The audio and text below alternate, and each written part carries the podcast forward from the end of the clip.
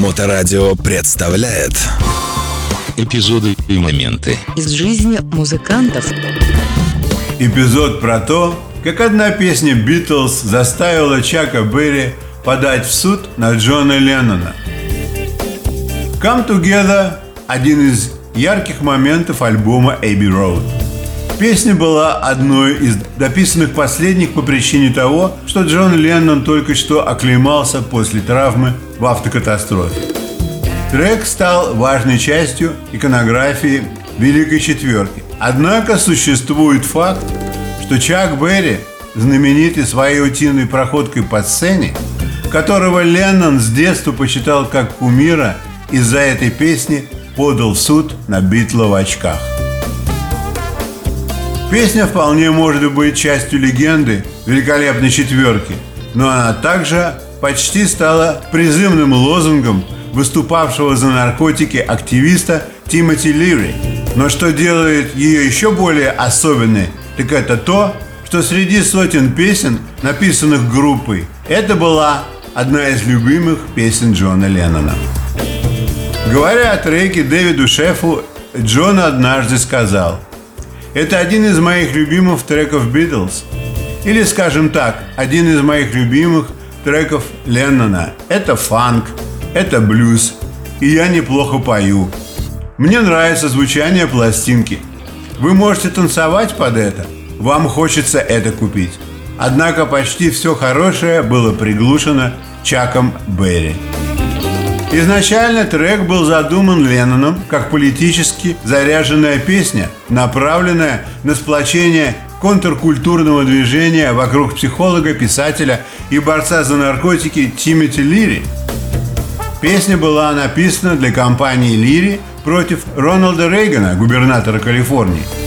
Лири и Леннон ненадолго пересеклись в рамках его и Йока Betten for Peace, где Лири стал частью записей, Give Peace a Chance. После этого Леннон сказал, что поможет компании Лири песни.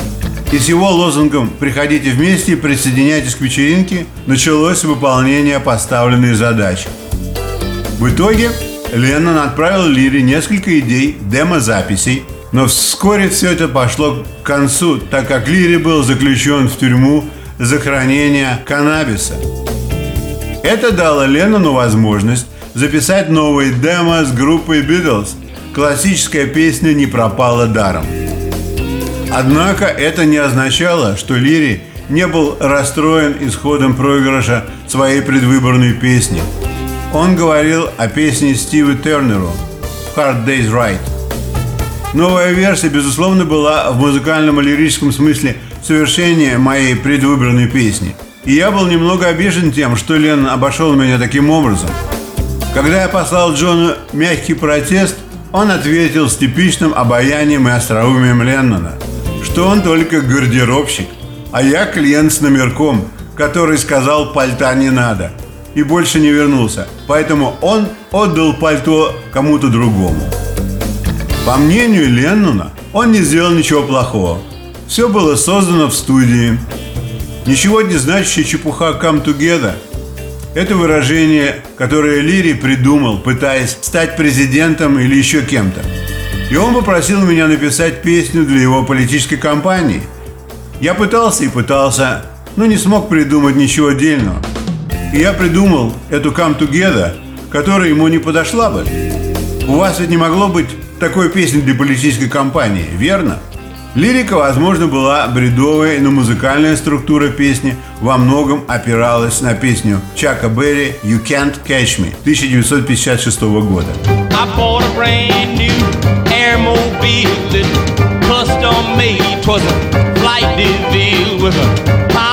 Причем обе песни содержали слова «Вот и старая плоская крыша». Этого было достаточно для того, чтобы команда юристов Берри погналась за Ленноном с требованием денежной компенсации.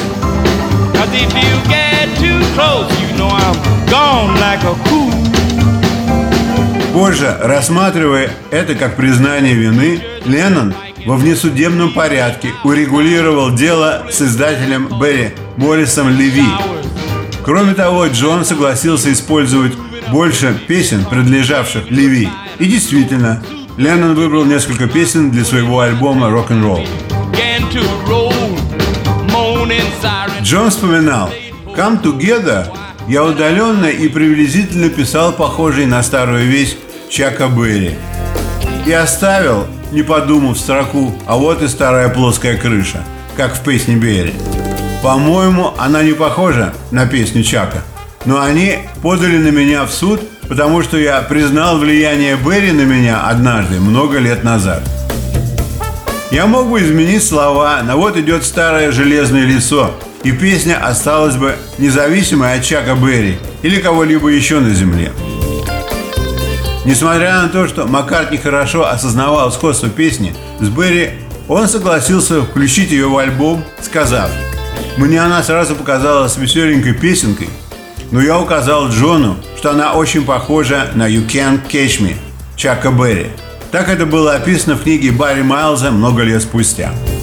Пол продолжал, согласно книге, Джон признал, что песни где-то схожи, поэтому я сказал, что ж, мы можем сделать все, чтобы избежать этого сходства. Я посоветовал нам попробовать и перелопатить ее. Это слово, которое я использовал в подобных случаях. Так мы и сделали. Я поменял басовую партию на другую. Это очень создает настроение. На самом деле, это все та же басовая партия, которую сейчас очень часто используют в рэп-записях. Если это не образец, то они используют этот риф. Да, это был мой вклад в песню. The Beatles были музыкальными пересмешниками, которые с удовольствием выбирали самые яркие фрагменты музыки, переворачивали их и добавляли в свои собственные произведения. Показывает ли это, что группа стремилась собрать лучшие из мировой музыки и сложить вместе, или что они были ворами в культуре? Вряд ли это когда-нибудь решится.